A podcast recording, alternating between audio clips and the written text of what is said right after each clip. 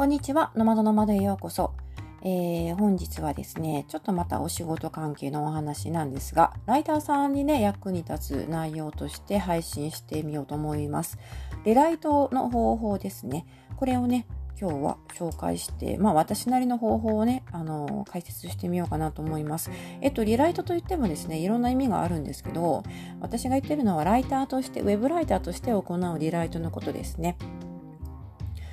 えー、まあかなり、えーと、広い広い意味でというかあのまあ私が実際にやっていることですねまああのリライトなんですよ えっとネットからえー、ネットの情報をね、ピックアップして、そこからリライトして自分のオリジナル記事として仕上げるという作業になります。これのお話をします、今日はね。なので、えーと、例えばブログのね、過去記事をリライトするとかいうそういう話もありますよね。そういう意味でのリライトもあると思うんですが、そういう話ではないので、えー、ブロガーさん向けではなくて、ライターさん向けの話となります。というのもですね、リライトっていうのはあんまりね、いい印象を持ってない人もいると思います。リライトというと、まあ、簡単に言葉を入れ替えて、えー、まあ、ちょっとね、ほとんどなんかコピーに、コピペに近いような、えー、そういう質の低い、良くないリライトというのもありますので、そういう意味でね、リライトを解釈していると、あんまり良くない印象を持っていると思うんですが、私が言ってるのはそういう意味ではなくて、リライト元の原稿があって、元の文章があって、それをいかに書き直すか。まあ、リライトというのは rewrite なので書き直すということなんですね。えー、どんな、どれだ、どんな風にしてそれをオリジナルの記事、オリジナルっぽく、えー、書き換えることを書き換えられるのかというそういう話をしようと思います。なんでかというと、ウェブライターさんってやっぱりね、何、あの、大なり小なりネットからの情報をベースに記事を文章を作成するということがね圧倒的に多いと思いますもちろん自分の体験談をね、ベースにあの記事に起こしていくこともあると思うんですが、そうではなくて、ネットから収集できる情報をリライトしてオリジナル記事として風に仕上げることができるのであれば、極端な話、どんなジャンルの文章でも作ることができるんですよね。なので、すごくこれは自分のスキルというか、自分の文、うん、なんて言うんでしょう。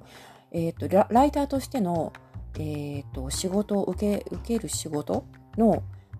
範囲を広げることにもつながるので、ぜひね、身につけておいてもらいたい手法なんです。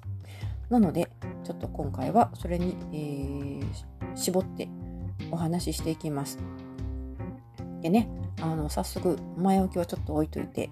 えー、長くなりましたが、ここから具体的にリライトの話をしていきたいと思います。もっともとですね、あの、ウェブライターさんの仕事で、ネットで情報を収集して、それを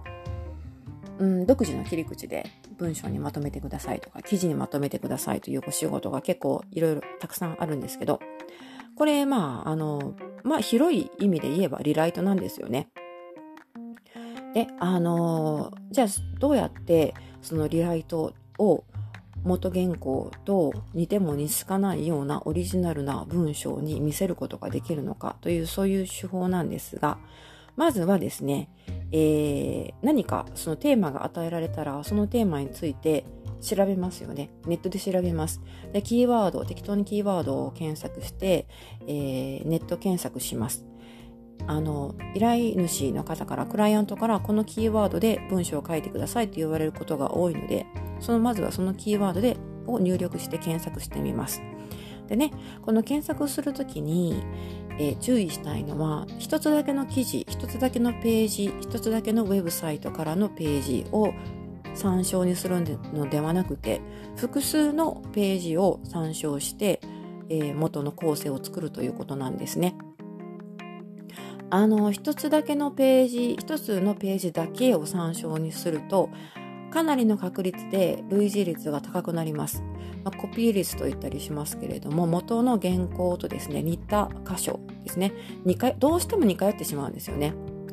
で、あの、情報ソースとかもね、同じところからの情報ソースになりますので、一つのところからの情報ソースになるので、これかなり危険なので、あの、避けた方がいいです。下手をすると、著作権侵害という話になることもあります。だから、あの、ネットの情報を参照して記事を起こす場合はですね、必ず複数の記事を読んでください。複数のページを読んでください。えー、キーワードでね、検索するとね、だいたい Google とかでも、まあ Bin とかでもそうなんですが、一つのページに10個、10個のページが表示されますよね。なので、えー、大体はですね、その中で、私の場合は少なくとも5つぐらいは読みます。5つぐらいのページを閲覧して、でそこから文章をあの作っていきます。はい。これいろんなあのウェブサイトを読む、ウェブサイトの記事を読むということなので、それだけ時間かかるんですが、やっぱりね、そうする方が、あの、コピー率が低くなるのと、まあ、あの、いざという時のね、あの、著作権がどうのとか、そういう話にもなりにくいので、危険を避けるためにも、ぜひ、できるだけ多くのウェブサイトとか、できるだけ多くのページを参考にしてみてください。で、そんなところをいろいろ調べながら、まあ、ピックアップして記事の構成を作っていくわけですね。その時の切り口は自分次第ということになります。あるいは、クライアントさんとの方から指示があるかもしれないのです。その場合は、その指示に従って記事の構成をまず作ってしまいます。でね、私の場合は、えっ、ー、と、大体はワード、マイクロソフト社のワードを使ったり、あるいは、えー、Google 社の Google ドキュメントを使ったりするんですけど、あの構成ですね、記事の構成が大体決まったらですね、その参照するパーツを、えー、ネットから引っ張った、ネットで調べたその、うん、コンテンツですね。それをとりあえずコピーして自分のドキュメントに貼り付けます。でね、そのコピーした文章をそのまま使ったらね、あの、まるっきり コピペになっちゃうので、それ、それを一から書き直していきます。で、あくまでも、あの、自分の助けというか、まあ、えっ、ー、と、指標になるように、えっ、ー、と、他のウェブサイトからコピーしたものを自分のドキュメントにとりあえず貼っておくんですね。で、それを読みながら自分の言葉で全部書き換えていきます。で、あの、書き換える場合はですね、まず何をするかというと、えー、まあ、記事の構成をね、作りますよね。で、記事の構成も、その、うんと、まあ、段落、段落というか、まあ、大きな見出しが1、2、3、4、5とかってあったら、す、え、べ、て1は、段落、段落じゃないや、見出しの1の部分は、ウェブサイトの A というページから引っ張ってくるんですね。で、次の段落じゃなくてごめんなさい、見出しですね。見出しのパーツ。第2番目の見出しのパーツは、ウェブサイト B から引っ張ってくるんですね。そういう風にして、まあ、継ぎはぎ、パッチワークになります。それをね、やっていきます。で、えー、まあその順番、構成のね、順番とかもいろいろ入れ替えたりすることがあるんですが、でそして文章、まああの漢字なところの具体的なリライトとなると、単語とか文章をまあ作り変えていくわけですね。単語を言い換えたりとか、文末表現を変更したりとか、まあ、でもそれだけではリライトもう本当に質の悪いリライトになっちゃうので、えー、まず単語をね、類義語で置き換えたりとか、文章そのものとか段落ごとを、えー、入れ替えてみるで。自分の言葉で全部書き起こしてみるという作業を行います。で、一つの文を、例えばですよ、一つの文を複数の文に分解したりとかですね、複数の文を合わせて一つの文に作り変えたりします。前後入れ替えたりもします。でそういうことをやっていくんですね。で、および足らない情報とか要素を付け加えることも大切で、書いてる途中にね、自分がわからない単語とかも出てきますよね。そうすると、その単語をそのまま使うんではなくて、えー、自分が納得できるように、その単語の説明を探しに行きます。これもネット検索とかで調べればすぐに出てくるので、あの気になる言葉をね、単語をね、調べて、えー、なんとかなんとかとはというふうに検索すると、その定義を説明しているページが出てきます。で、それでですね、あの、その専門用語を丸ごと、その分かりやすい文章に入れ替えたりとか、あとは、あの、その分かり、えっ、ー、と、その説明文を挿入して、まあ、それも自分、全部自分の言葉で置き換えるんですね。そうやって、どんどん情報をね、追加していきます。でですね、あの、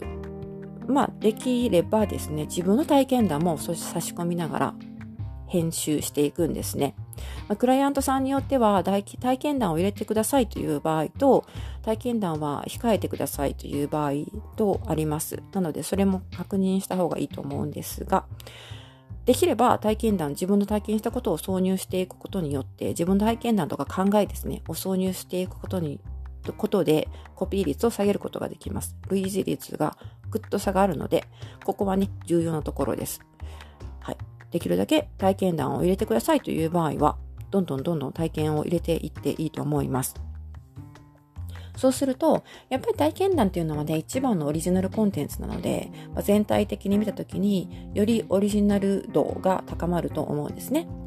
そして、あの、一番最後にですね、最後には必ずコピペをチェックして、それから、あごま、もちろん5時も確認してくださいね。5時を確認して、そしてコピペでチェックして、えー、提出します。このコピペチェックというのはね、ココピーペをチェックできるツールというのが無料で出回っています。なので、もしご存じない方がいたらですね、コピーペチェックツール無料とかいう風なフレーズで検索かけてみてください。すぐに出てくると思います。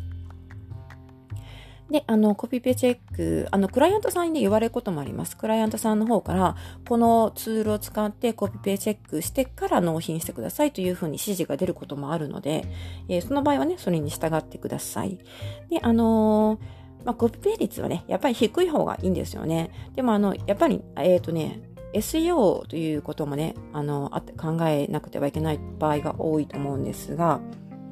どうしても SEO を頑張ろうと思うと、コピペ率はある程度までしか下がりません。あの、まあ、やっぱりウェブ上で、えー、上がってくる記事っていうのは、大体ね、みんな SEO 頑張っているので、決まったキーワードがね、入ってくるんですよね。だからそのキーワードを使っている限り、コピペ率っていうのは、ある一定のところで、あの、下が、下がり止まりしてしまいます。はい。なので、まあ、あのー、そのコピペね、何パーセントまで OK というのを、まあ、聞いてみるといいと思います。クライアントさんに確認して、何パーセントぐらいのコピペ率がご希望ですかというふうに聞いてみて、で、それに沿う形で納品できればいいんじゃないかなと思います。まあでもコピペチェックツールによってはですね、あの、もう明らかにこれダメですよっていう、あの、ボーダーラインとかを設けているところもあるんですね。だそういう場合はね、やっぱりちょっとまめに、えー、書き直し、もうちょっと書き直しをする必要があるかと思います。まあ、この辺のコピペチェックのツールですね。これの使い方もまた次回というかどこかのうんとエピソードでお,、ね、お話ししたいなと思っているんですが、ま、とりあえず基本のリライトの方法はこんな感じでやります。あのリライトと言ってもかなり高品質の、えー、原稿を作るためのリライトになります。ウェブライターとして仕事をしたいという方、参考にしてもらえればいいかなと思います。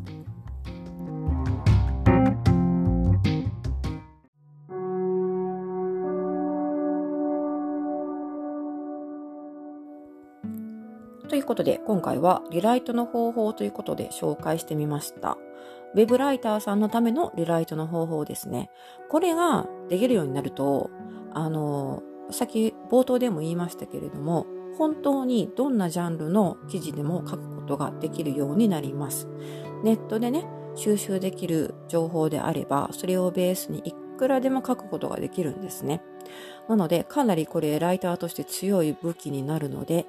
えー、ぜひちょっと磨きをかけてみてください。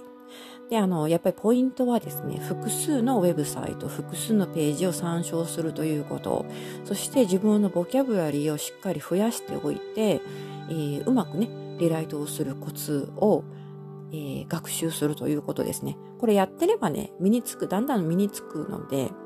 あの、いろいろ試してみてください。という、そういうお話でした。自分の得意なジャンルがね、広がっていくので、本当にこれはおすすめです。はい。あの、低品質なリライトじゃなくて、ちゃんと高品質なリライトということで認識してもらえるといいかなと思います。